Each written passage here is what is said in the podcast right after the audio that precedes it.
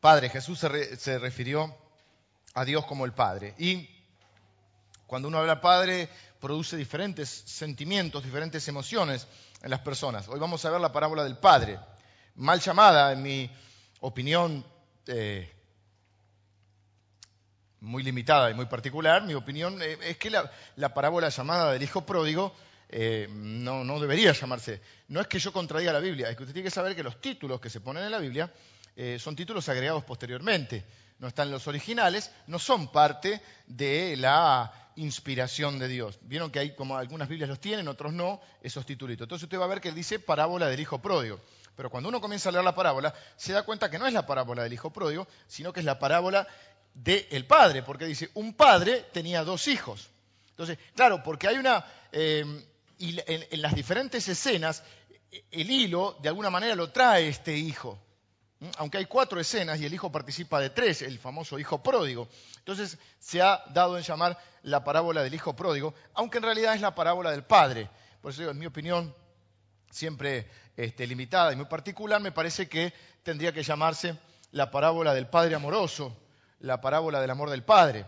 Así que este, les voy a pedir que tomen asiento, les voy a pedir que nos podamos concentrar y que en este ratito podamos eh, mirar la palabra de Dios. Estamos siguiendo esta serie entonces acerca de las historias que contó Jesús, las parábolas, que eran pequeñas historias que contenían grandes verdades. La parábola del Hijo Pródigo es una de las... Eh, Jesús fue un gran, un gran narrador, un gran contador de cuentos, eh, historias que contó Jesús en un pueblito pequeño, delante de un auditorio muy pequeño en número, muy limitado en, capacidad de, poder eh, expandir, o sea, no había medios de comunicación. Historias que contó Jesús ahí marcaron la historia de la humanidad.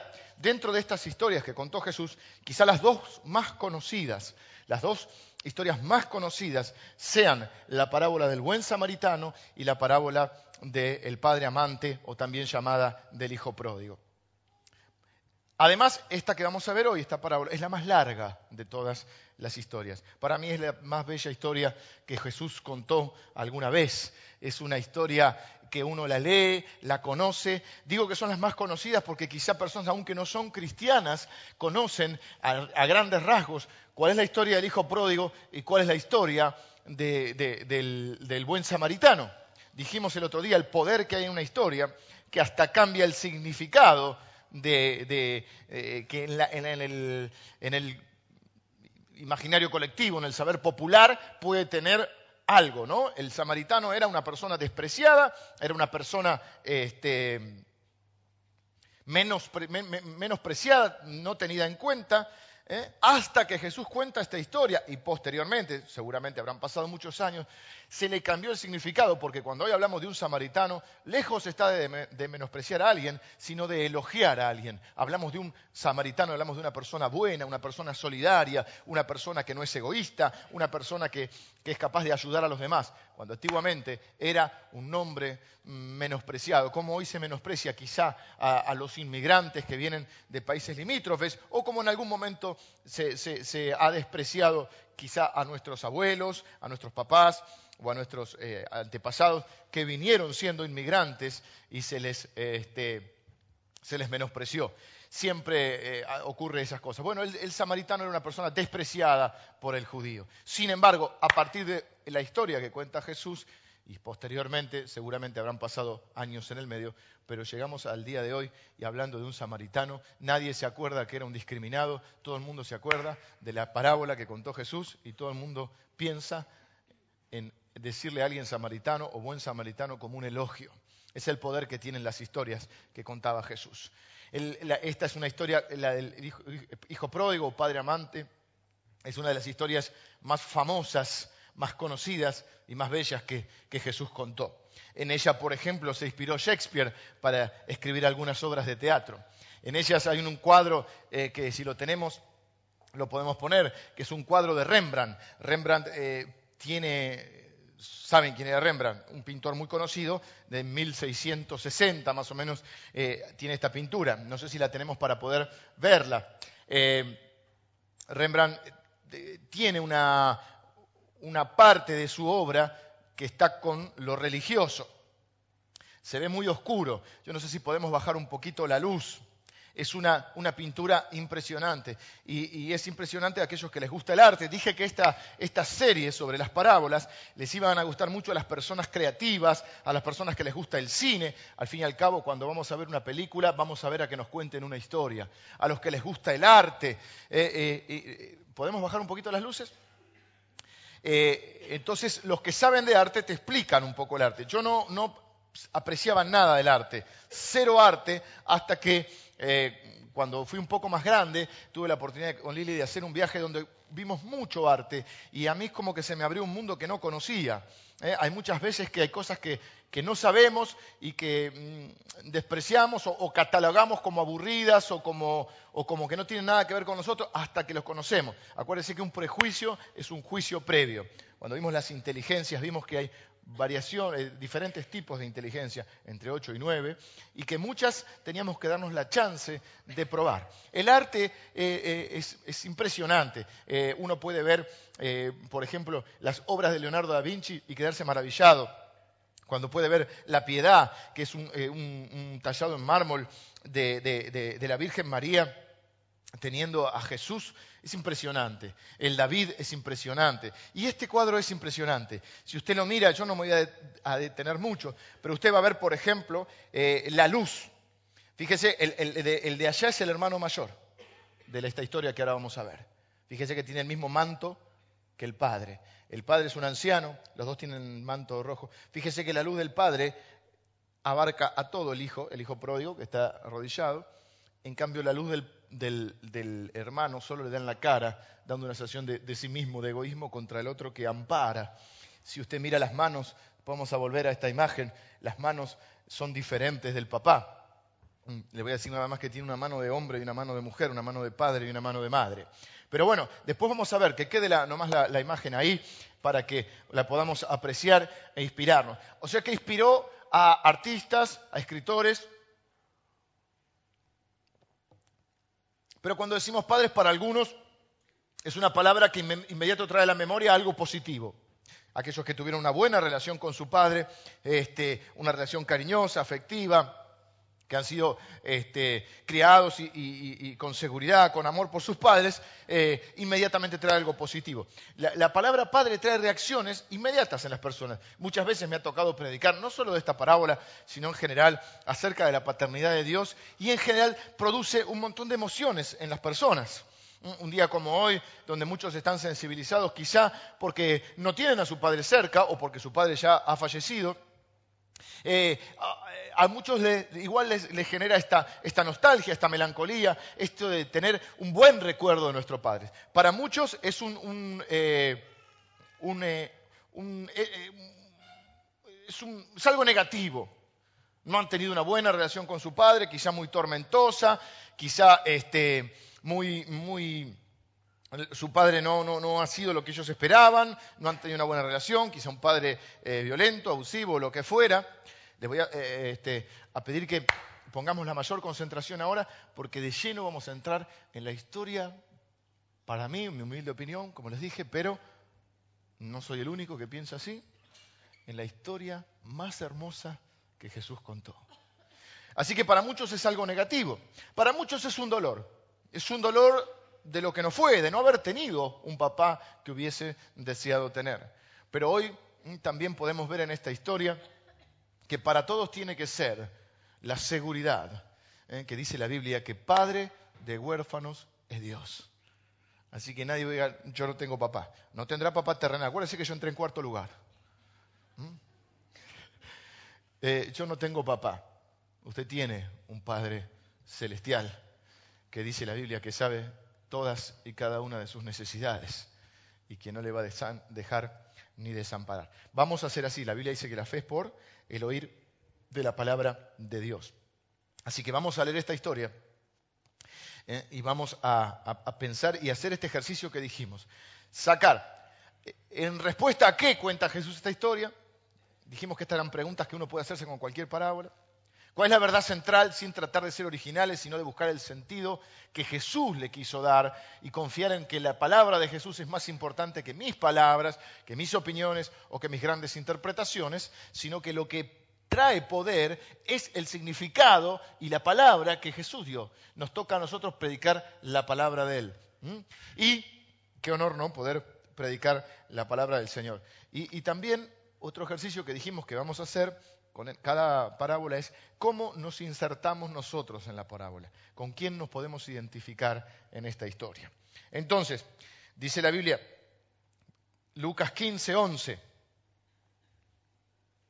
También dijo, Jesús, dijo, un hombre tenía dos hijos, ¿ven? No es la parábola del hijo, es la parábola del padre, mal llamada parábola del hijo pródigo. Un hombre tenía dos hijos y el menor de ellos dijo a su padre, Padre, dame la parte de los bienes que me corresponde, y le repartió los bienes.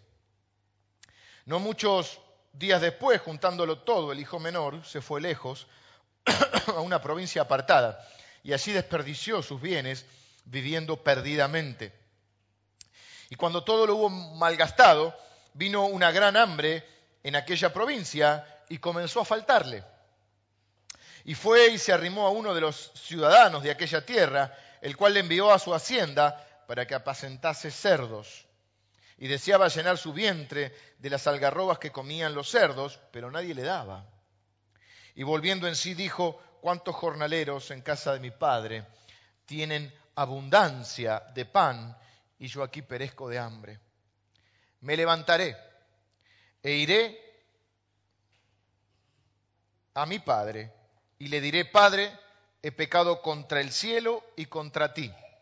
Ya no soy digno de ser llamado tu hijo. Hazme como a uno de tus jornaleros. Y levantándose, vino a su padre y cuando aún estaba lejos, lo vio su padre y fue movido a misericordia y corrió y se echó sobre su cuello y le besó. Y el hijo le dijo, Padre, he pecado contra el cielo y contra ti, y ya no soy digno de ser llamado tu hijo. Pero el padre dijo a sus siervos, sacad el mejor vestido y vestidle, y poned un anillo en su mano y calzado en sus pies, y traed el becerro gordo y matadlo, y comamos y hagamos fiesta, porque este mi hijo muerto era y ha revivido, se había perdido y es hallado. Y comenzaron a regocijarse.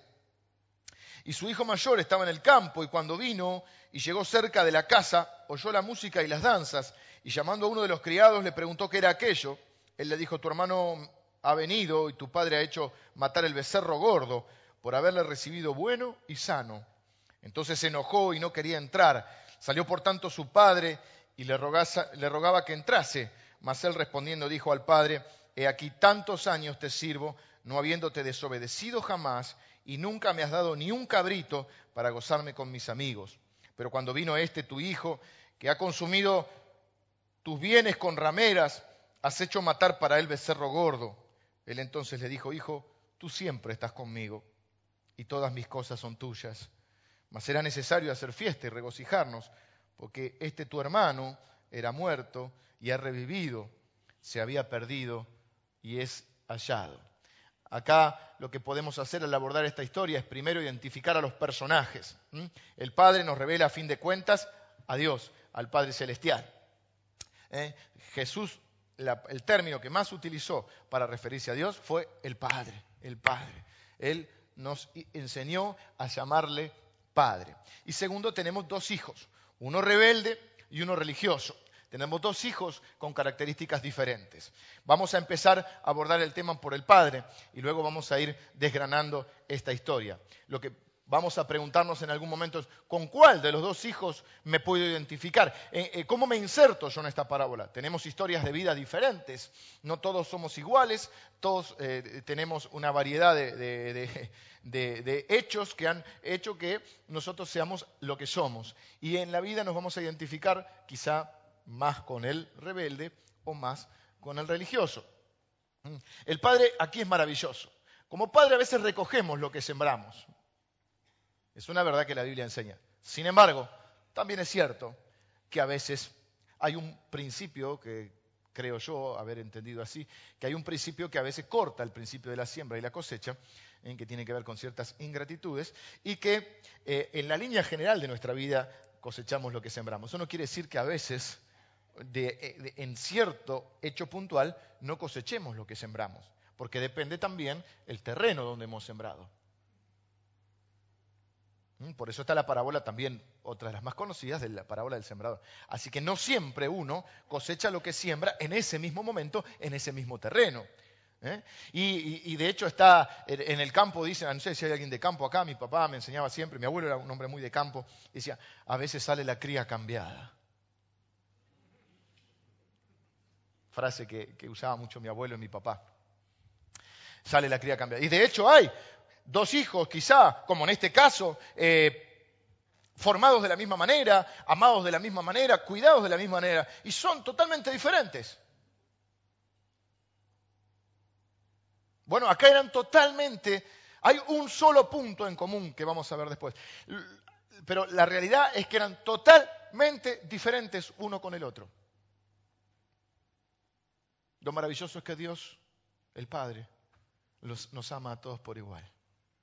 Dice la Biblia que el día de la gran fiesta final habrá gente de todos los pueblos, tribus, razas, ¿eh? de todas las... Eh, no, importa tanto eh, este, nuestra forma de ser, ni nuestra forma... A Dios, dice la Biblia, no hace acepción de personas y nos ama a todos por igual.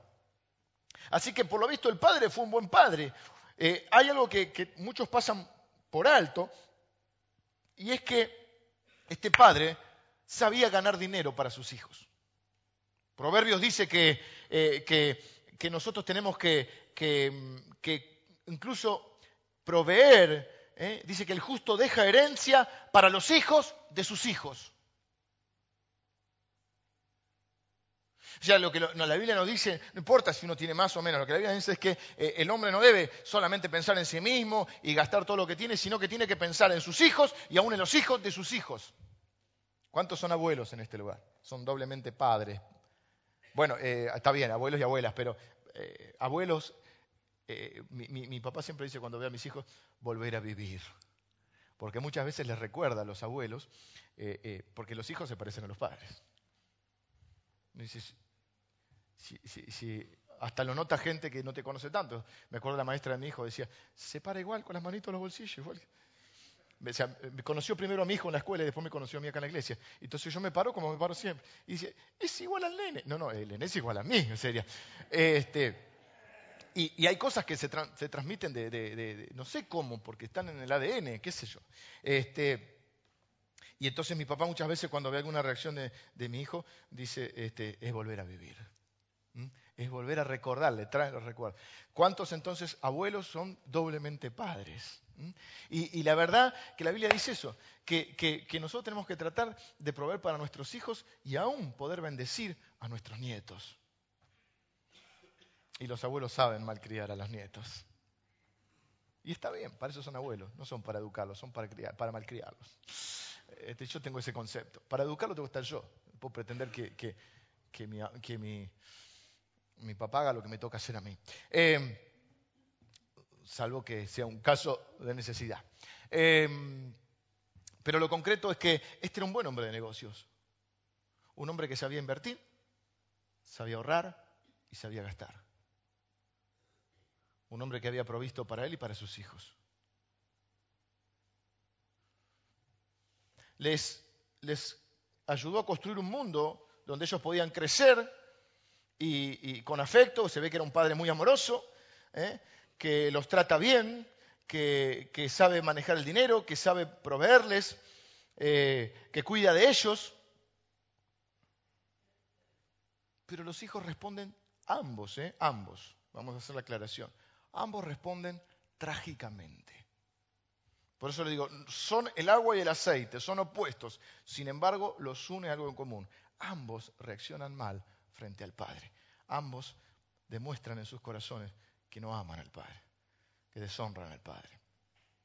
Vamos con el, con el rebelde, el más conocido, eh, el famoso hijo pródigo. Pródigo quiere decir derrochador. De ahí viene cuando uno prodigar amor, es dar amor. Podría llamarse la parábola del padre pródigo, porque uno a mí me pasaba que la palabra pródigo se me sonaba alejado.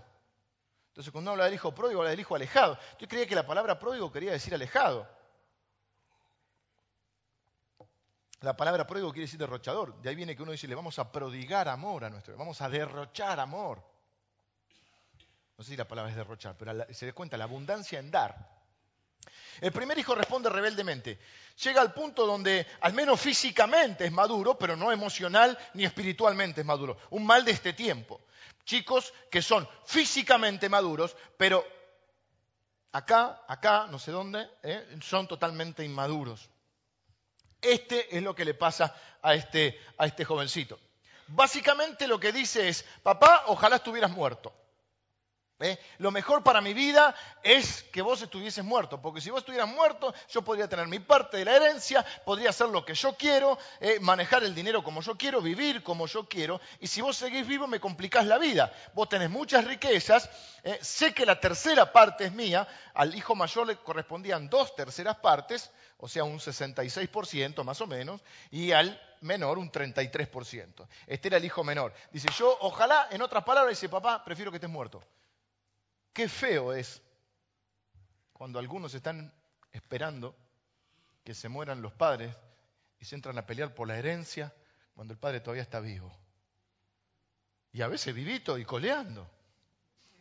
O sea, no vivo, pero que vos decís están en las últimas. No, un tipo joven, ya se están peleando por la herencia. Qué asquerosidad, ¿no? Pero pasa. Entonces, este, este, este hijo le dice, papi, quiero, mi papi no sé si le habrá dicho, muy enojado, yo soy grande, ¿eh? grande y bastante tonto, ¿eh? grandecito, usted me entiende, grandecito importante. Y entonces este, dice, yo quiero mi parte de la herencia y me voy. Se va y como no sabe administrar, ¿qué hace? Y bueno, se compró la Ferrari, 15 celulares, fiesta para todo el mundo, casa en el country, ya te agregan ahí, algunos ya soñando. ¿Mm? Nuevo rico, se hace el inversionista y entonces se mete en la bolsa y acá y compra esto, compra lo otro. Y mientras tanto, no estaba muerto, estaba de parranda. Entonces le pide toda la herencia al padre. El padre tiene que salir a malvender sus bienes para darle la herencia. Porque nadie te puede dar la herencia de un día para otro. Entonces junta la plata que hizo. Encima le hizo perder plata al padre. Porque el padre tiene que salir a, liquidar, a vender. Cuando vos tenés que vender rápido, sabés que, que tenés que vender más barato. Malvende las cosas para darle la herencia. Seguramente le dijo, hijo, quédate. ¿Qué, ¿Con qué estás desconforme? ¿Qué querés manejar? ¿Querés hacer algo más? Sos mi hijo, quédate acá, todo esto lo es tuyo. Solo la tercera parte. Todo lo mío. Si, si, si, todo lo de los padres, todos los que tenemos hijos, sabemos que todo lo que tenemos es de ellos. Y para ellos. Hay un ruido, apáguenme aquel aparato. Quizá el padre esperó que el hijo reaccionara al último momento, le da la plata, el hijo le da la espalda y se va. ¿Cómo habrá quedado el corazón de ese padre? Un corazón roto, ¿no? Con un hijo, un hijo que da la, espalda y se va y como diciéndole, lo único que importa, viejo, es tu plata.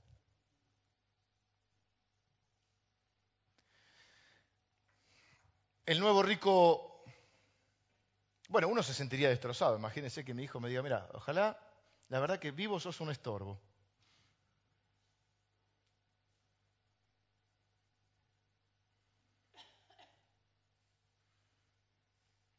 Bueno, vacaciones también, todo, todo, todo perfecto. No es que están ni las vacaciones, ni el auto, ni la casa, lo que está mal es que lo hagas con la plata de otro, que te importe más la plata que, la persona, que seas rebelde y que quiera, quieras esa independencia. Que acuérdense que el Padre es Dios, así que lo que estamos diciendo es alguien que dice yo quiero vivir mejor vivo sin Dios. Yo hago lo que quiero, a mí nadie me va a decir lo que tengo que hacer.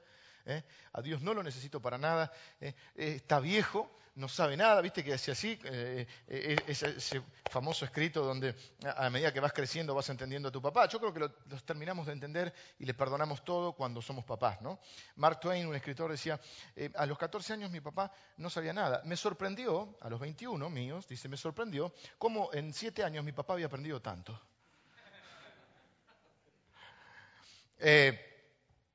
Pero ¿qué pasa? Viene una crisis económica, una recesión. No sé si había inflación, pero había una recesión terrible. No hay trabajo, sube el precio de la nafta, los precios de las propiedades bajan, las inversiones se le caen, la bolsa se, desploma, las pierde las acciones, tiene que vender el auto, empieza a andar en colectivo ya, pierde la hipoteca de la casa, no puede pagar las cuentas, se queda sin casa. Sale a buscar trabajo. Como era rebelde, era vago. Nunca trabajó. No tiene un currículum vitae para presentar. No consigue trabajo de nada. No se preparó. Creía que todo era fácil en la omnipotencia de la rebeldía y de la juventud. Y un día se encuentra que no tiene ni para comer. Va a la casa de empeño, entrega el plasma, la compu, vende el celular por un par de mangos. La ropa la empieza a cambiar. Le cambia la zapatilla de marca por un, por un poco de comida hasta que queda descalzo. Solo los esclavos andaban descalzos. No encuentra trabajo y empieza la cadena hasta que se transforma en un linchera, un homeless. Y el único trabajo que encuentra es el de cuidar cerdos. El peor trabajo que un judío podía hacer. Es más, no podía hacerlo como judío. Porque para los judíos el cerdo es un animal inmundo. No lo pueden comer, no lo pueden tocar y no lo pueden criar. No puede estar en contacto con el cerdo.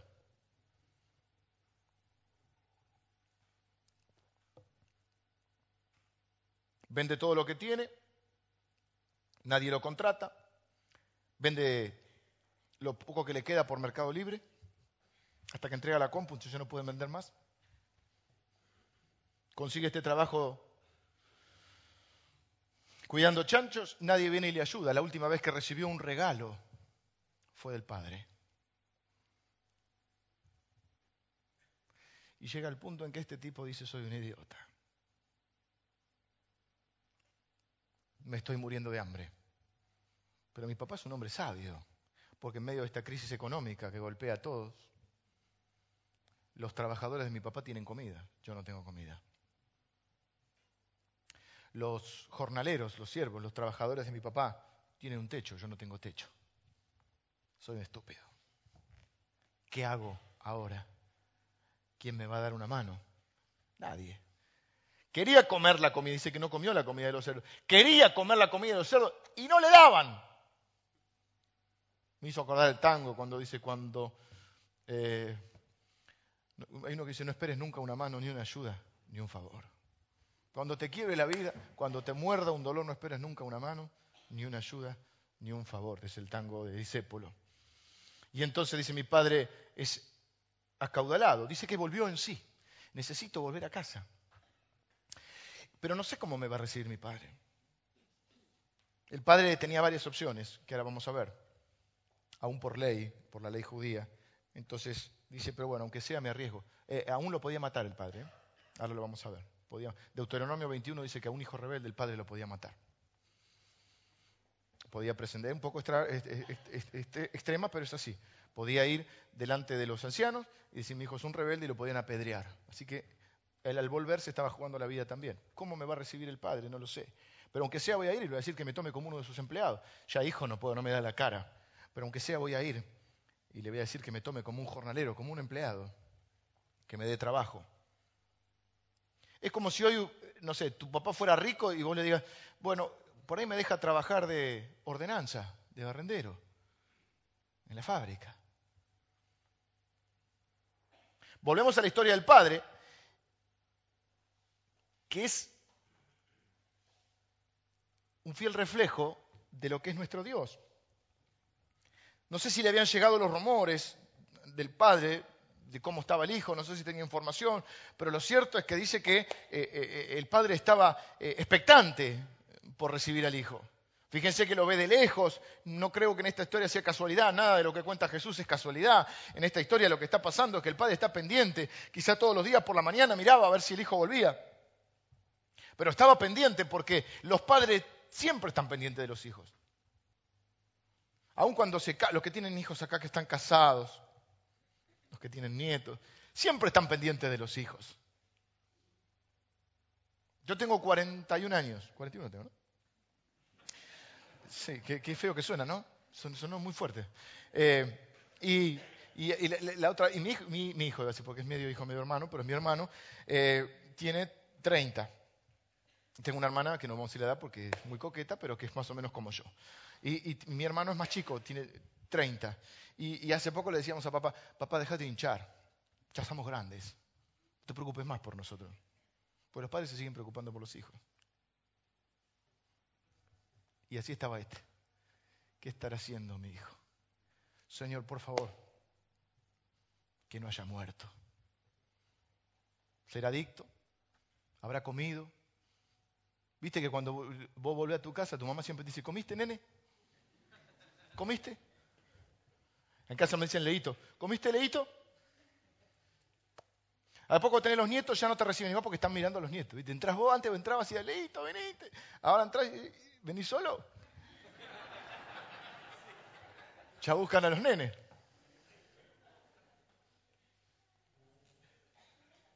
Señor, por favor, tráelo a casa. No dejes que muera. Pero lo ve, y lo ve caminando y lo reconoce porque los padres reconocemos a los hijos. Sabemos hasta cómo caminan, porque siempre los miramos. Mi mamá siempre cuenta que sabía eh, cuando me veía de lejos si yo venía de buen humor o de mal humor. Por eso camino distinto. Camino como medio de costadito, dice. Y que tengo los zapatos gastados. Se me gasta el talón de un lado, porque no sé, piso mal. Y mi mamá sabe si vengo de buen humor o de mal humor, si vengo atravesado o no. Cosa que no ocurre muy a menudo. Aparte no me ve más caminando porque bajo del auto, pero antes me veía caminando y dice, mm, se viene mal hoy. Entonces lo ve y, no aguanta más para, salir a reconciliarse y sale corriendo. Imagínense al viejo, los viejos no corren. Si un viejo corre, o, se, o lo mandaron de la Fundación Favaloro a correr, o lo están persiguiendo, se corre riesgo su vida, o se mandó alguna. La gente grande no corre. Y en el Oriente, culturalmente, era una deshonra correr. Aparte andaban con la túnica. Así que tenía que levantarse la túnica y correr como si fuera una, una, nena. Era deshonroso. No se olviden la reverencia y, la época esa donde todo, viste, era, es mucho, y el oriente que estuvo más ceremonioso. Imagínense el viejo corriendo con la túnica, pero no le importó nada, sale corriendo y dice que lo abrazó, lo besó y lo siguió besando. El griego es como un tiempo presente continuo. Lo besó y lo siguió besando. Y entonces el hijo ensaya eh, eh, eh, el speech que se había armado. ¿Se acuérdense que Padre, pecado contra el cielo, contra ti, hazme como uno de tus jornaleros. Pero no lo deja terminar. Si usted lee bien, el padre corta el discurso, el, el hijo no alcanza a decir todo el discurso y dice, traigan un vestido, traigan un anillo, traigan zapatos, traigan una túnica. Y vamos a hacer una fiesta. Y el anillo es como decir, traigan al escribano. Vamos a volver a reinsertarlo en el lugar de hijo. ¿eh? van a necesitar una tarjeta de crédito, aunque es peligroso. Pero eh, claro, eh, el anillo era la, señal, como hoy es por ahí la, señal de casamiento. Era el, anillo, incluso tenía un sello, el anillo era lo que lo hacía hijo, parte de la familia. Como el sello como la firma. Entonces volver a poner anillo y decir, no, no, no, ni qué jornalero, vos sos mi hijo. Tráiganle túnica, imaginen cómo, se, cómo llega. Si usted mira el, cuadro, le decía, tiene un pie con una sandalia rota, el otro está descalzo y con una herida en el pie. Está rapado, quedaron lejos los, los, los rulos que usan los judíos como señal de honor. La túnica es un desastre, pero miren cómo la luz del Padre ampara al Hijo y cómo tiene la mano izquierda fuerte, una mano fuerte, mm, rústica de un hombre que ha trabajado, una mano que da seguridad, y la mano derecha es una mano de mujer, es una mano tierna, es una mano que, representa la ternura, eh, eh, el cuidado amoroso, la dulzura que también hay en este viejo. Y si miran la cabeza, está como en la parte del vientre del padre. Algunos dicen, eh, Rembrandt tenía también obsesión por las personas, por los ciegos, pero uno podría verlo como si también está pelado, está rapado, quizás fue esclavo, no se sabe bien. Pero también, si uno lo mira bien, tiene la cabeza como de un feto porque en cierta manera está volviendo a nacer. Está buenísimo, ¿no? Y miren la cara del, hermano mayor que va a entrar en escena en algún momento. Quiero aclarar que acá ninguno es mejor que el otro, ni el religioso ni el rebelde. Los dos deshonraron al Padre. No vamos a hacer apología del rebelde ni vamos a hacer apología del religioso. En las discusiones, ahora vamos a empezar a discutir, si es que tenemos tiempo. En esta cultura el Padre podía haber hecho muchas cosas. ¿Eh? Podía, como le dije, Deuteronomio 21 puede decir que un hijo rebelde hasta lo podía este, haber matado, lo podía haber azotado, ¿eh? lo podía haber castigado, lo podía haber rechazado. Eh, haberlo deshonrado, al no haber cumplido el mandamiento, honra a tu padre y a tu madre, lo podría haber desheredado. A veces lo, podría haber, le dije, haber castigado. Algunos padres castigan a sus hijos, no física, algunos físicamente, otros no físicamente, sino que los castigan con sus palabras. ¿eh? Sos un tarado, no sé para qué te tuve, todas esas cosas que le decimos, sos un inútil. ¿eh? Podía haberlo eh, rechazado, matado, así que al regresar este joven toma un riesgo enorme. ¿Cómo me va a recibir mi padre? Dios, ayúdame. ¿Qué va a decir? ¿Me, me desheredará? ¿Me azotará? ¿Me matará? ¿Me avergonzará? ¿Me rechazará? Pero de pronto levanta la cabeza y ve al padre. Eh,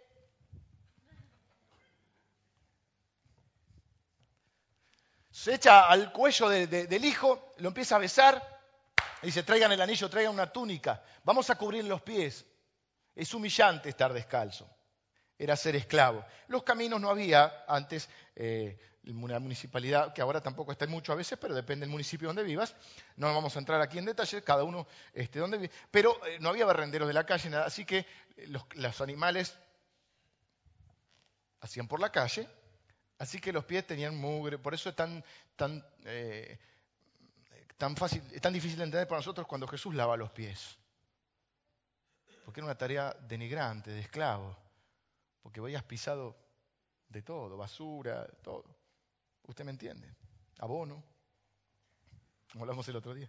Y así tenían los pies la gente. Por eso era un signo de honra eh, que alguien llegara a una casa y lavar los pies. No, no lo hacía el amo, lo hacía algún esclavo, pero era como reconfortar a la persona. Así llega este muchacho. Y muchos de acá, que por ahí tienen más la tendencia, porque todos nos vamos a identificar con uno o con el otro, más la tendencia religiosa, dice, no se lo merece. No se lo merece, la verdad que no se lo merece. Y es verdad, porque la gracia de Dios es así, es favor inmerecido de Dios. Esa es la maravillosa gracia de Dios, que no se lo merece, pero el Padre lo ama igual. Es el amor inmerecido de Dios. Hay padres que le quieren dar gracia a sus, a sus hijos, pero no es gracia porque le dicen, bueno, si, si te portas, vamos a ver cómo te portas. Si andas bien, entonces te voy a comprar los zapatos. Eso no sería gracia de Dios. Eso sería que se lo merezca, sería una recompensa. Pero el padre no espera a ver cómo, cómo, reacciona el hijo, cómo se va a portar. Bueno, si se porta bien, entonces no. Inmediatamente dice, vamos a poner calzado, saquémosle esta humillación.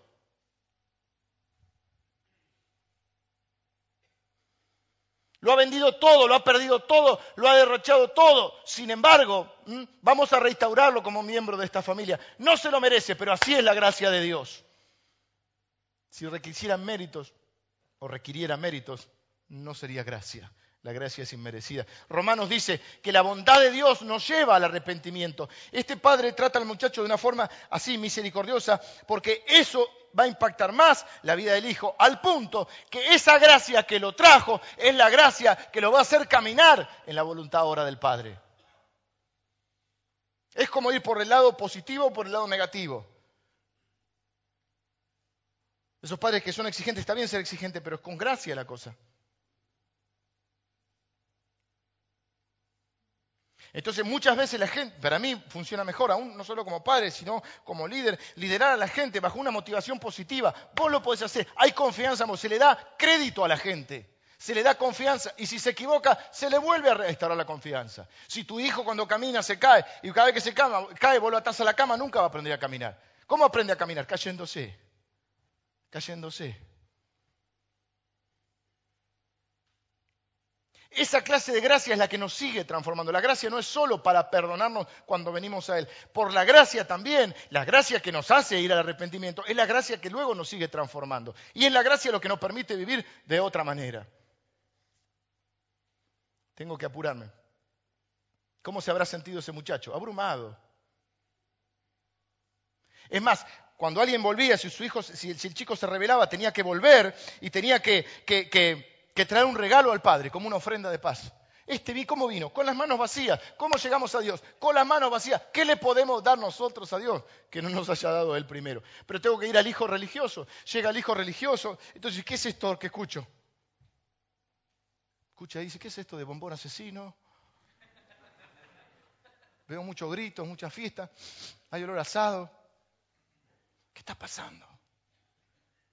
Ah, ¿cómo no sabéis si llegó tu hermano?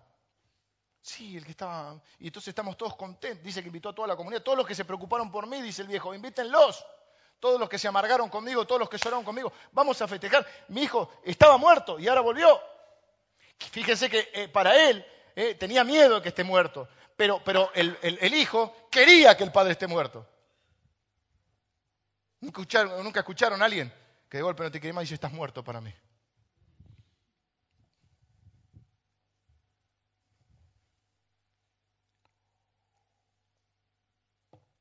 No es lo que hace el Padre.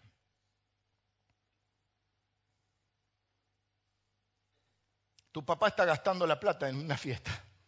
Lo peor que le puedan decir al religioso este que gastaba plata. Se ve que era medio miseria.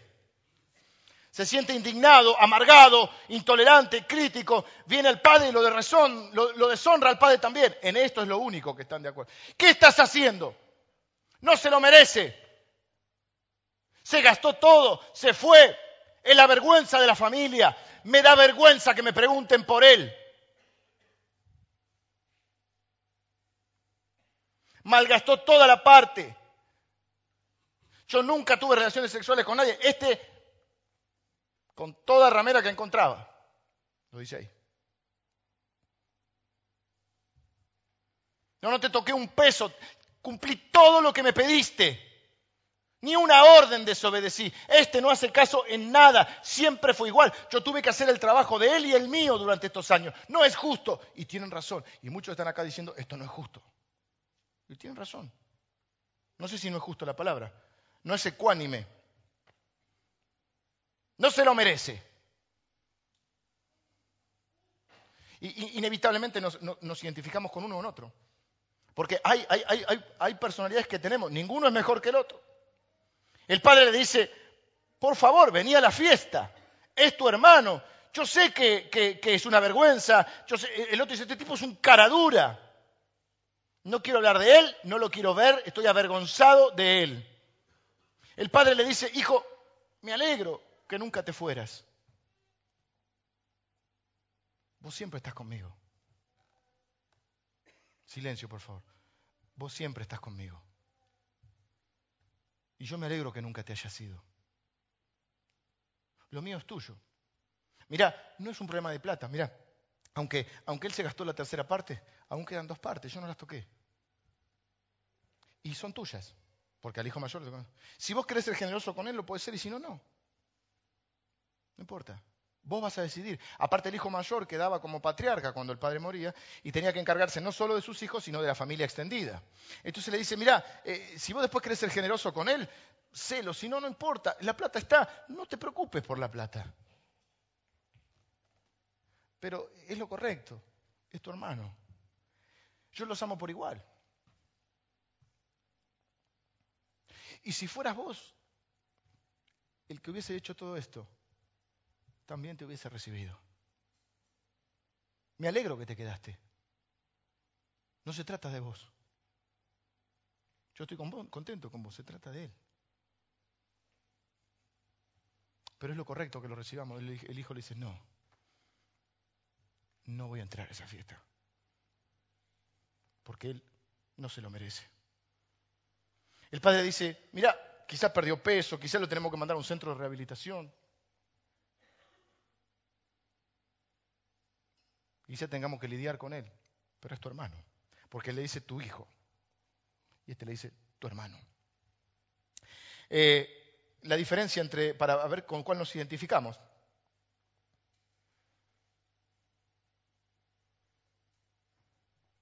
Esto lo voy a leer para que sea más rápido. La rebeldía consiste en la innovación. Yo quiero hacer mi vida una nueva sexualidad, una nueva cultura, un todo. ¿eh? Eh, más, la religión consiste más en la tradición. La rebeldía tiene que ver con la inconformidad. No hay cosa que lo conforme. El religioso trata, es más, mucho más conformista. El, rebelde rompe las reglas, le gusta romper las reglas, hace alarde de que él no, acata ninguna regla. ¿eh? La religión trata de seguir las reglas. La rebeldía tiende hacia lo inmoral. el religioso es moral. La rebeldía es desobediente. El religioso solo quiere ser obediente, quiere obedecer las reglas. La rebeldía es perezosa. A fin de cuentas, el rebelde es un perezoso, es un vago. Porque el rebelde quiere que los demás hagan lo que él tendría que hacer. Entonces el hermano tiene que trabajar por él, el padre tiene que trabajar por él, todos tienen que, el gobierno tiene que trabajar por él, todos tienen que pagar las cuentas de él. El rebelde es un vago que la da de bohemio, pero es vago. El religioso trabaja duro. Aún en la iglesia. Yo siempre digo medio en broma que aún el, odre viejo, que a veces trae dolor de cabeza, pero el odre viejo es responsable. No digo viejo de edad, ¿eh? el odre viejo, dije, no lo viejo. Es responsable.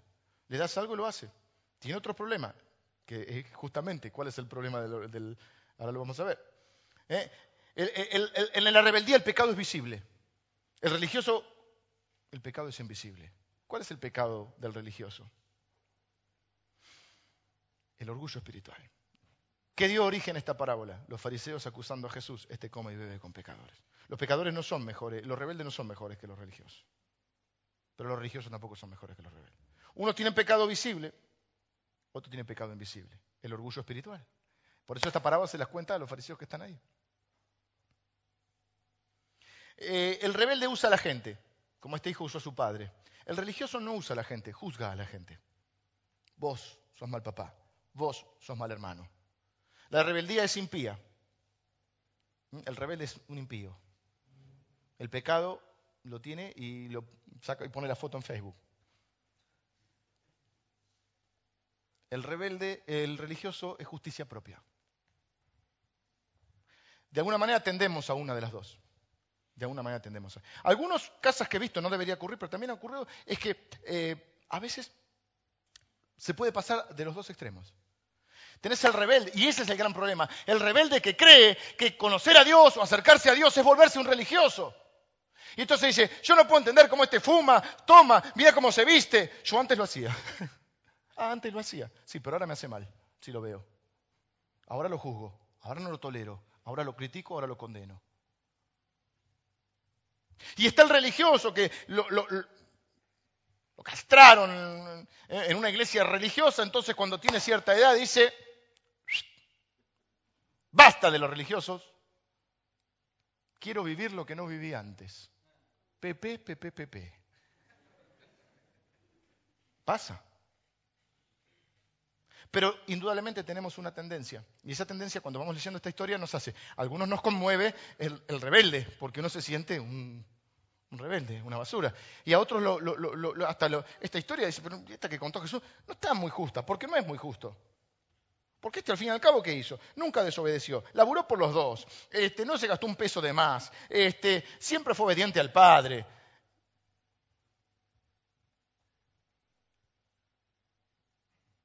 Y algunos de nosotros somos rebeldes, algunos de nosotros somos religiosos.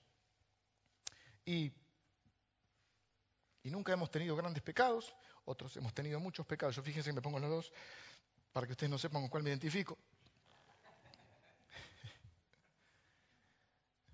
con los dos. El religioso nunca ha tenido grandes pecados, se siente mejor que los demás. Y hay algo que es pecado feo, feo. Se siente que aún es mejor hijo para Dios de lo que Dios es padre para él. No sé si me entienden. Yo soy mejor hijo de lo que él es como padre. Porque le dice, yo soy bueno, vos sos malo porque yo te serví y vos nunca me diste nada. Eso es peligrosísimo. Creerse que uno es más bueno que Dios. Yo sé que no se dice más bueno, pero no encuentro algo que lo reemplace. mejor, pero uno se cree más bueno que Dios. Mi hermano es malo, todos son malos, es el, religioso que juzga. ¿Cómo este fuma? ¿Cómo este va? Mirá, tiene el dedito enseguida, el dedito corto para ahí, ta, ta, ta, ta. Dios es malo también. Porque yo le sirvo y no tengo lo que tiene. Mirá lo que tiene este y yo no lo tengo. Yo me lo merezco. No puede recibir la gracia de Dios. Estamos en hora. Mi pregunta es cuál de los dos con los cuales se identifican, con el rebelde o el religioso. Donde el único aspecto donde el hijo rebelde y el hijo religioso tienen algo en común es que ambos usan a su padre. Ninguno de los dos ama al padre. El hijo rebelde usa al padre para salir a pecar. Pero cuando el padre mira religioso a los ojos y le implora, hijo, por favor, vení a la fiesta, reconciliate con tu hermano, hacé feliz a tu padre, hagamos lo que dice el Evangelio, ¿qué dice el hijo mayor? No, papá, solo estaba usándote para así tener yo mi fortuna también.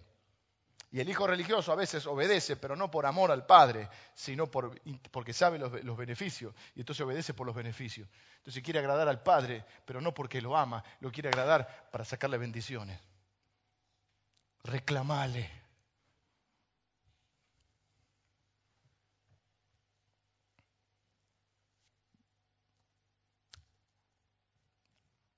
Entonces, ¿qué hay que hacer? Estoy desorientado. Soy religioso, soy rebelde. No te gusta ninguno, pastor.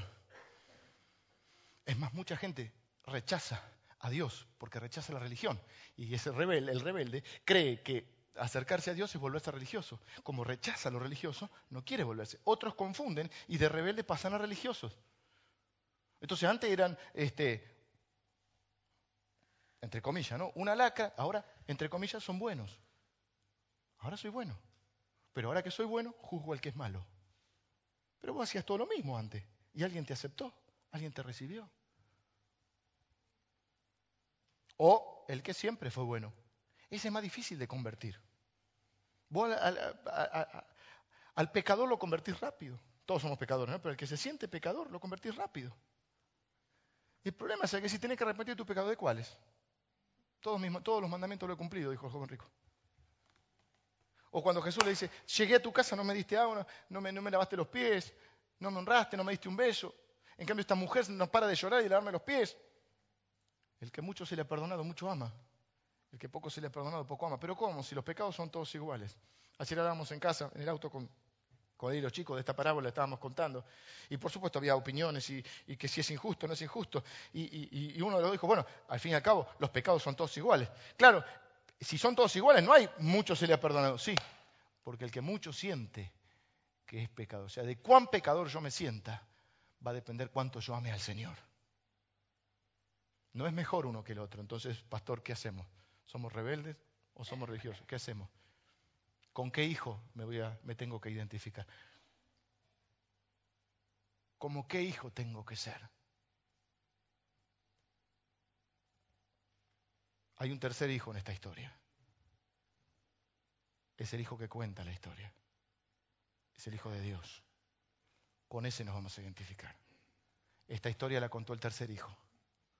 No el tercer hijo de este padre, pero el tercer hijo de Dios. Y si vos querés saber cómo qué hijo tenés que ser, tenés que ser como el tercer hijo de Dios. El primer hijo de Dios, el tercero en esta historia. El hijo que contó la historia. El hijo que ama al Padre que ama al pecador, al rebelde, aunque no es rebelde. Come con los rebeldes, aunque no es rebelde. El que ama a los religiosos, aunque los religiosos son los que lo mataron. Más allá de que él dio su vida, los que urdieron todos fueron los religiosos. Pero él ama al rebelde y ama al religioso. Él es el Hijo de Dios, es Jesucristo, que se hizo hombre por amor al Padre y por amor a nosotros. Mi deseo en esta mañana es que te hayas podido insertar en esta historia y que salgas de este lugar diciendo yo quiero ser como mi hermano mayor, no el de la historia, como el que contó la historia, como el Hijo de Dios. Yo quiero amar al Padre y si amo al Padre, quiero sentir como el Padre, quiero tener gracia para con los rebeldes, quiero despojarme de lo religioso si soy como el Padre, si me parezco un poco más al Padre, no quiero ser un orgulloso como el Hijo Mayor.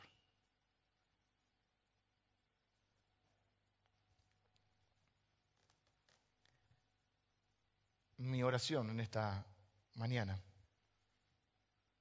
es que salgas de este lugar diciendo, así, te lo voy a decir en términos en, en Reina Valera, cuán maravilloso es mi Padre, cuánto me ama el Señor. Si soy un rebelde, que hice un desastre, que lo desprecié, lo ignoré, el Padre me recibe igual. Si me he formado siendo un religioso, empezar a rechazar eso, porque ni siquiera me puedo gozar en lo que tengo del Padre. Hijo, le dice el Padre, lo mío es tuyo. Si querías un cabrito me lo hubieses pedido. Pero es tan religioso que ni siquiera puede disfrutar lo que tiene el Padre. Vamos a orar y en este Día del Padre vamos a, a pensar en el amor incondicional y en la gracia que el Padre nos ha dado. Que en esta mañana puedas reconciliarte con el Padre, puedas reconciliarte con el Padre. Yo quisiera que cierres tus ojos y que dejes que el Espíritu Santo, el Espíritu del Padre, toque tu corazón, te inunde con su amor y con su gracia, limpie todos tus pecados, los de orgullo, los de rebeldía, y en esta mañana puedas recibir la gracia del Padre que te abraza en Cristo, te besa en Cristo, te pone el anillo en Cristo, calza tus pies en Cristo, te da una nueva túnica, una nueva vestimenta en Cristo y hace una fiesta para recibirte.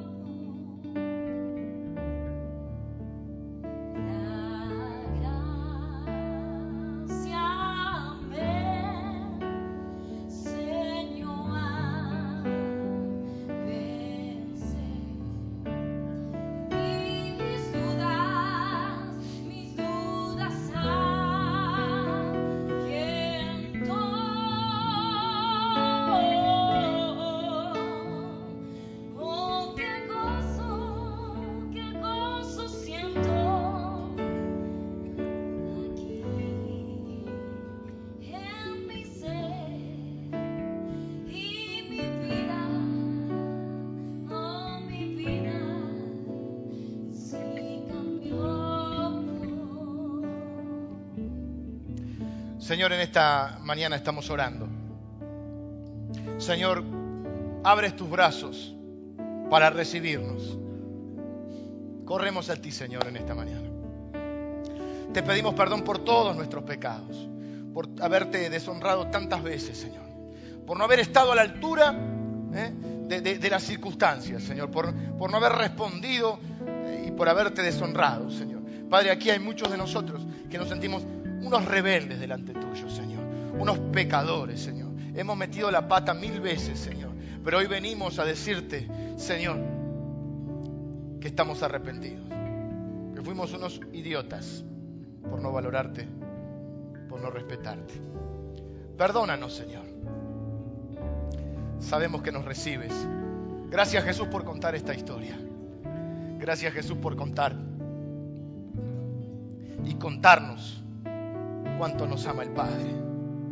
corremos a los brazos del Padre a recibir la gracia, la maravillosa, la sublime gracia de nuestro Señor. Padre, aquí también habemos muchos religiosos que quizá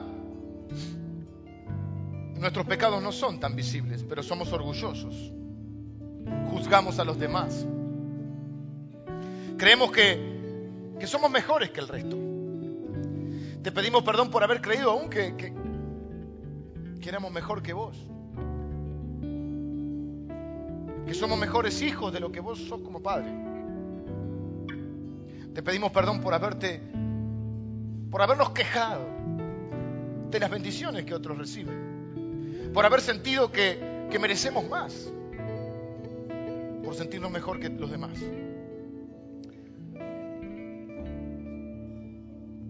Te pedimos perdón por nuestro orgullo espiritual, Señor.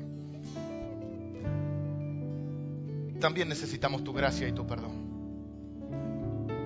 Señor, danos esa gracia para abrazar a los que tú abrazas, para recibir a los que tú recibes, para bendecir a los que tú bendices, para perdonar a los que tú perdones.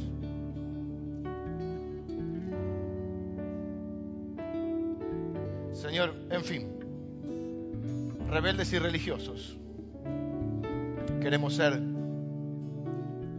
como nuestro hermano mayor, como tu Hijo Jesús. Señor, que podamos parecernos un poco más a Él. En su gracia, en su amor, en su obediencia, en su santidad, en su misericordia, en su comprensión. Te amamos con todo nuestro corazón. Padre, si hubiera alguien que estaba alejado de ti, alejado de ti, que estaba peleado contigo, que hoy pueda reconciliarse, Señor, que pueda hacer las paces, que pueda recibir tu gracia. Danos corazones sensibles. Quita de nosotros el orgullo y la rebeldía para ser como Cristo, nuestro amado hermano. Señor, yo bendigo en este Día del Padre a cada papá. Señor, que tú seas un modelo para nosotros. Señor, aquellos que hoy no tienen la posibilidad de celebrar con sus papás. Señor, que puedan honrar su memoria. Que se puedan quedar con lo bueno de ellos. Y Señor, que puedan saber que tú eres padre de huérfanos, que nadie hoy está sin padre en este lugar. En el nombre de Jesús. Amén.